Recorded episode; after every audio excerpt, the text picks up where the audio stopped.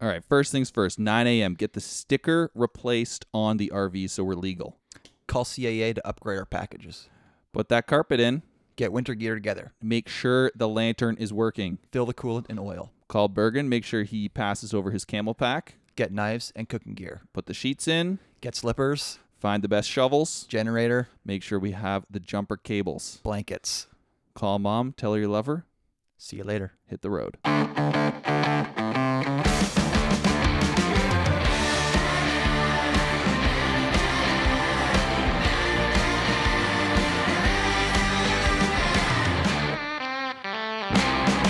Wow, here we are. Welcome to the very first episode of the Open Road Podcast. My name is Jeremy, My name's Calvin. and we're excited to start this podcast. Oh, we're pumped. So a couple years ago, when was it? It was between my second and third year of university. I was with some friends, and we decided to drive across Canada. And it was five of us, and we said, "What better, what better thing to do than in an old RV or an RV or some sort of vehicle?" So we took to Kijiji, typed in RV, and looked for under five thousand dollars, and found this beauty 1979 RV. Kijiji. Kijiji, two thousand bucks. Gotta love bucks. Kijiji. Gotta love it. Kijiji is great. It can also be terrible, depending on who you get and what kind of haggler you are. Because anyone is loud on there. we drove this thing off the when we bought it we were so excited literally 20 kilometers down the highway all of our tires were flat so yes it can be either great or it can and be this terrible taillight warranty, like nothing you can do. nothing you can do the It's money gone. is gone Yeah, it, money, it, money is already spent by that. it could be offshore there's no way of knowing Yeah. so we bought this rv and we had been on a couple other trips uh, as a group together we had been down to do uh, some service projects in uh, the southern states. We had been to israel palestine and done some learning uh, uh, over there. And so when we thought of this trip we said let's let's figure out a little bit more um, let's figure out a, purpose to this trip. And so basically as we traveled across the country we looked for people uh, who who needed something done for them, whether it was gardening or chopping wood, or um, we bought lots of meals for people. But we tried to kind of have this um, this ongoing mission of service as we were traveling. Yeah, it's cool. A bunch of young guys getting together. So there's lots of, like you said, service. It's amazing the number of different things that came about that people just needed done. Like just little tasks, and and it's fun. It's fun when you know if you guys get together and bang out a job. Absolutely, you're walking past a guy who's raking his leaves, then four of you guys go and, and blitz it. It's pretty cool. And then next thing you know, guy's setting you up with a bottle of homemade wine. free wine. yeah, it's perfect. amazing. So, anyways, the first trip we went on was five weeks uh, to the west coast of Canada. We drove all the way across the country, ran into many challenges. Uh, the next one after that is one that Calvin joined me and a couple other guys on, and that was three weeks through the east coast of Canada. Since then, we've done a bunch of other trips uh, down to Washington, D.C. and Scranton, PA, for all you Office fans out there.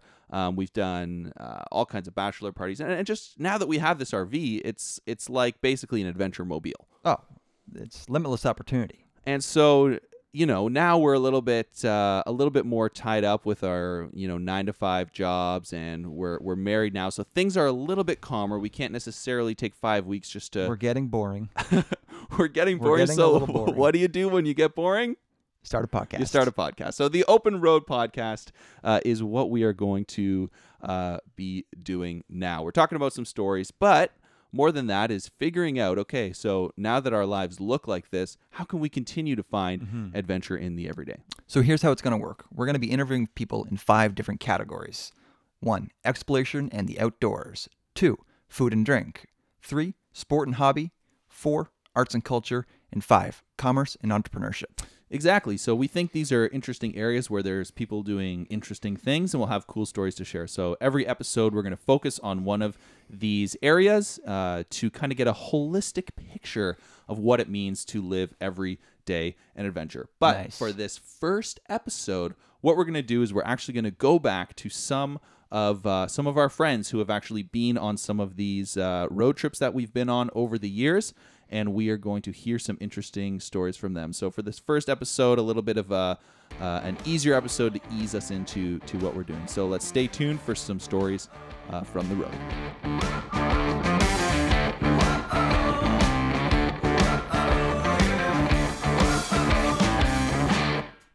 Hi there, my name is Tyrone McGuire, and I have had the privilege of being on multiple open road trips.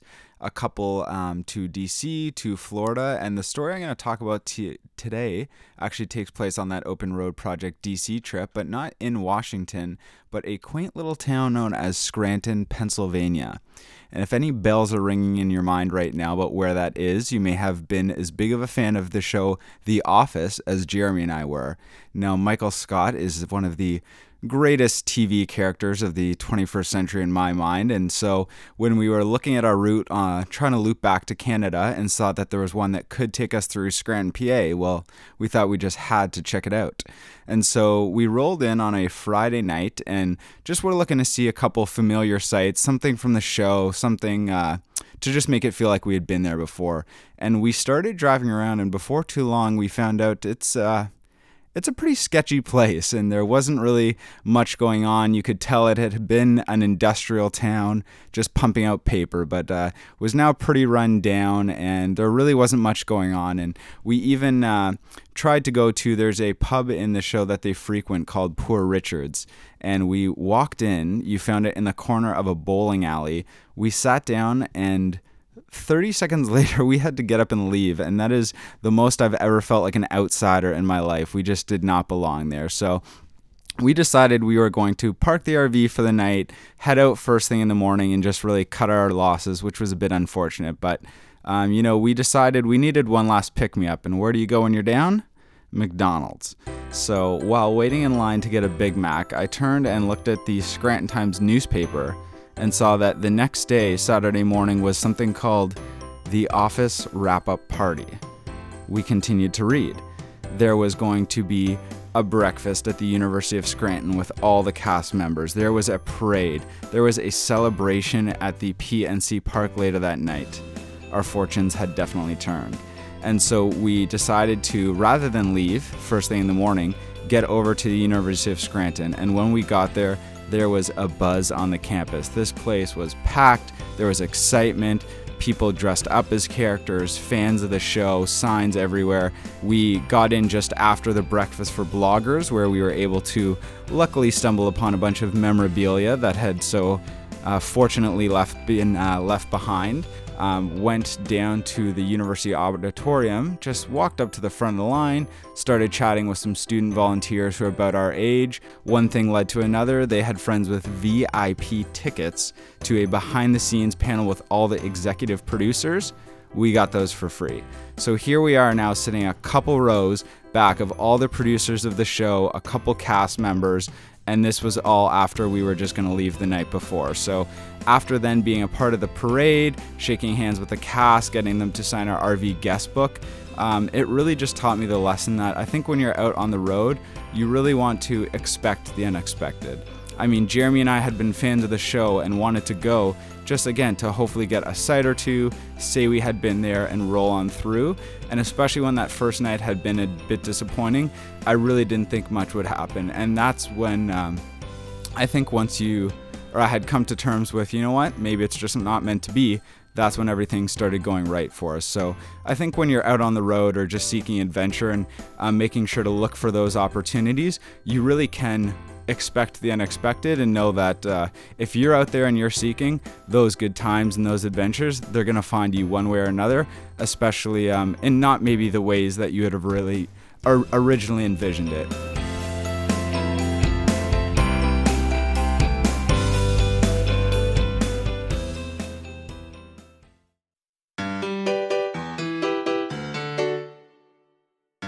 My name is Katie, and I am married to Jeremy. I had the distinct privilege of being among the first women to take a road trip in uh, the infamous RV named Lily. That trip was in April of 2015. Six friends, Jeremy and me included, drove the RV to Sanibel Island in Florida. The whole reason we took the RV in the first place was because the boys convinced us that the cost savings of taking the RV as opposed to purchasing six flights made it worthwhile. So uh, the three of us girls who were present said, okay. Now, Jeremy and his faithful friends will have you believe that Lily the RV is the equivalent of Tim McGraw's shiny tour bus. I am here to tell you the truth. Lily, while full of character, is a nasty POS. First of all, the interior is this awful, lurid 70s brown color. Jeremy has hung his treasonous taste in art on the walls. Um, there's a, a hole adjacent to where the brake pedal is, which is actually quite problematic in non tropical climates, as we discovered shivering in the back seat. There is a subwoofer where the sink belongs. The now defunct bathroom is full of costumes and knitted slippers and assorted sporting equipment because who needs a working lavatory when you have a pee hose to trail out the back of the RV? Obviously, not us ladies. All these observations aside, driving around Florida in this eyesore set the tone for many memories. I'm definitely grateful we made it south and back in one piece. My adventuring tip is to be willing to take a risk, such as boarding a nearly 40 year old RV.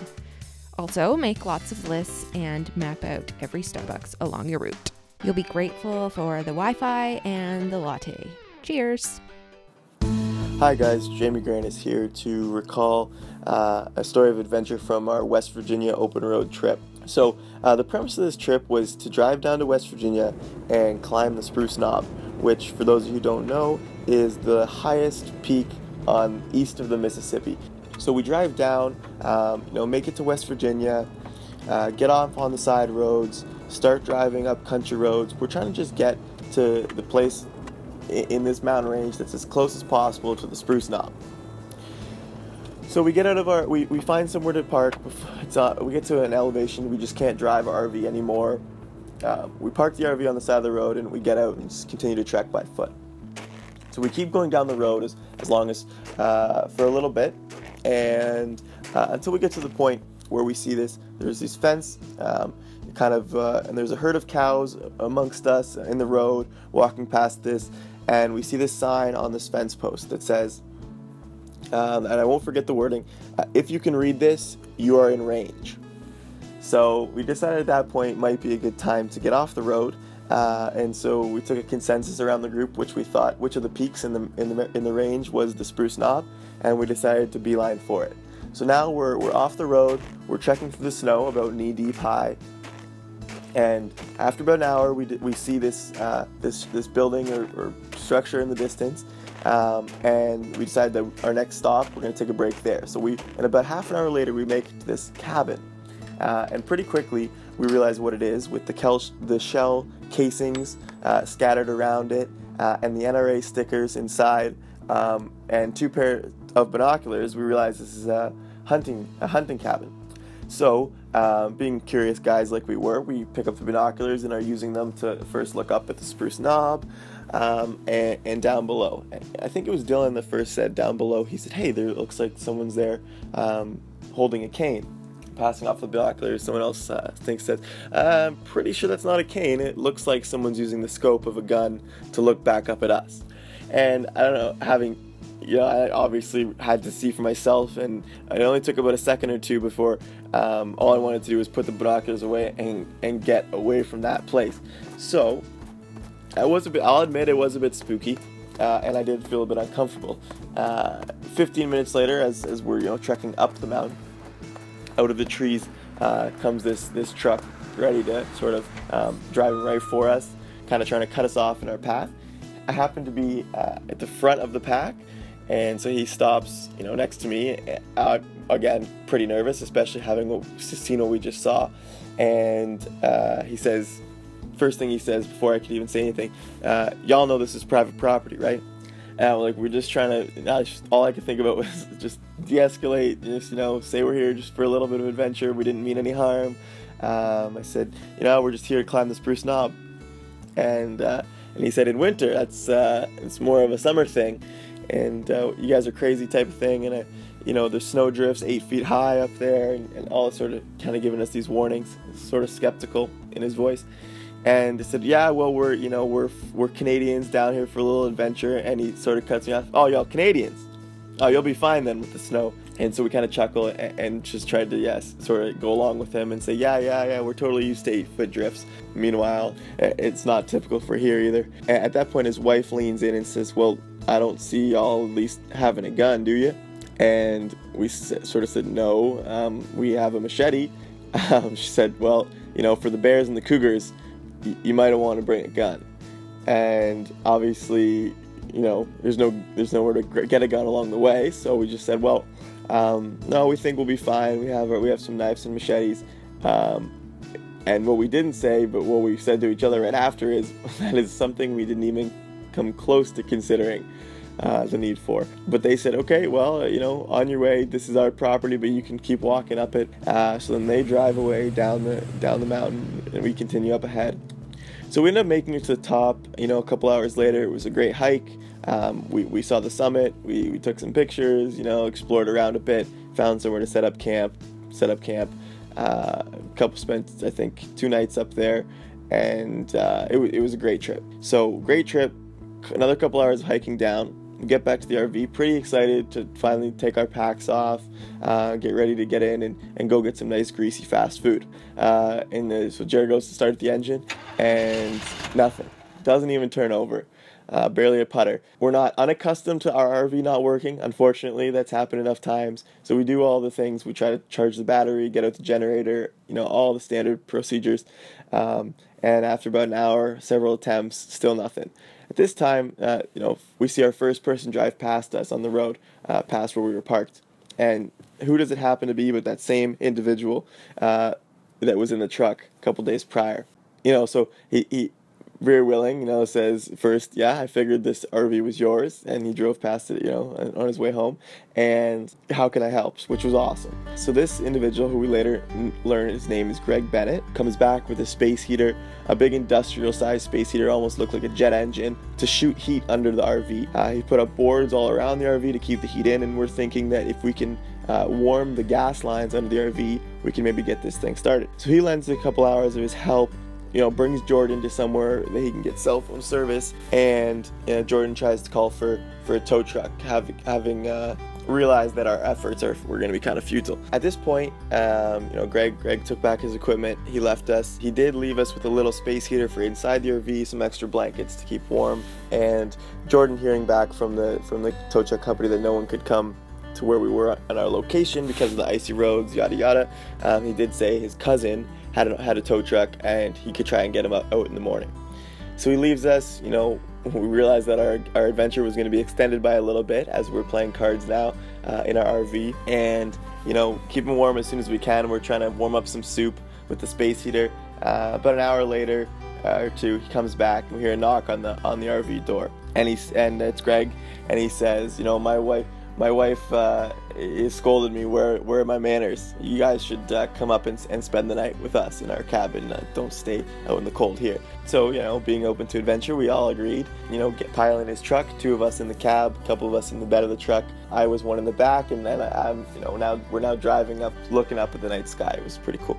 So we get to this you know beautiful log cabin, uh, which Greg then tells he built tells us he built himself by hand. Inside, there's some uh, there's Cindy Bennett, who is the woman, his wife, uh, the woman from the truck a couple days prior. Yeah, we ended up spending the night there. It was amazing hospitality. There was bacon and grits and biscuits and uh, grits for us in the morning, um, and it was it was just a really nice uh, experience to stay with someone and, and to have a nice warm bed to sleep in and just to see the way that they live. And I think I think my favorite part of this whole trip was when Greg now the next morning he says, "Okay, tow truck's on its way. I'll drive you back to the RV." And I, again, I'm in the bed of the truck and I'm sitting up this time in the daylight, looking back at this cabin that he built and the property around. Um, and as we're driving up the road, uh, we drive through through this this gate, and on the post uh, of one of the fences, there's a sign, and it says, um, "If you can read this, you're in range." And it was really really kind of crazy that uh, this this sign that we saw and we did everything to avoid going down that path ended up being a place that we would spend the night only two or two days later. So uh, it was it was quite the experience, and I think what I took away from it is that um, adventure is a lot about the memories you make with people. and the experiences you share with people along the way. And so I think to take this in practice, if you if if you can be a Cindy and Greg Bennett for someone and help out someone who's on their own adventure, maybe they're a backpacker or someone visiting um, your city, uh, or or when you're on your own adventure, don't be afraid to ask for help or, or to welcome the help from a stranger because it could end up being you know a really cool experience and an adventure that you could never get um, just by yourself in a tent uh, on the spruce knob.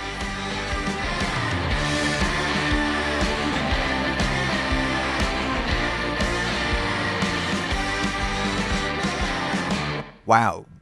What great stories from Oh those my! guys. I am inspired. Come right on. now. I, am so, I feel it. I just so inspired. I just can't believe that I was actually there for so many of those stories. It's just like they're all fresh and I'm new. just be- being able to relive it like that. Oh, yeah, come it's on. just fantastic. Well, I hope that you all, all you listeners, were just as inspired as we were by those stories. And we just want to thank you so much for tuning into the very first episode of the Open Road Podcast. That's right. All right. What do we got coming up? All right. Well, coming up every episode, my fine friends, we want to also showcase new music. We want to sort of uh, showcase up and coming artists. Uh, and so, you know, Yeah, helping you discover new music. Jeremy and I, being you know pretty big consumers of music, love this kind of thing. So um, we got uh, a friend of Jeremy's, Eric Brandon, coming up with his feature song "Paris," and there's a there's a video for that. There is a video. He just shot one. He just actually came out with a new record. It's called Old Love, and Old this Love. is one of the singles off it. It's called Paris. I was in the music video. You can No. find a link to that in the show notes. And uh, but we're gonna play that track for you right now. Let's hear it. And uh, you know, as the track, uh, but right before the track comes on, we also want to just thank you again for listening to the very first episode of the Open Road Podcast. You can uh, find us online at www.openroadpod.com. All our links to our social media are there. You can hop on our email list, uh, hear about special offers and uh, everything like that. Um, Yeah, tune in uh, next week for our episode featuring a friend of ours, uh, Nathan, for our food and drink category. And this guy uh, started his own brewery in Sarnia, Ontario. So very interesting. so thanks again for listening, and here comes Paris by Eric Brandon. Hey there, this is Eric Brandon. The song in the podcast today is a song called Paris. It's a lighthearted diddly about love, and it's off of my new record called Old Love. Uh, the record I released just a little while ago, and it's available online anywhere you can find music, uh, or you can go to ericbrandonmusic.com for a couple videos, one including a live video of Paris. So I hope you enjoy it. Thanks a lot. I'm being careful not to be overly cautious with everything. I'm leaving some room for just you and me. Forget other people,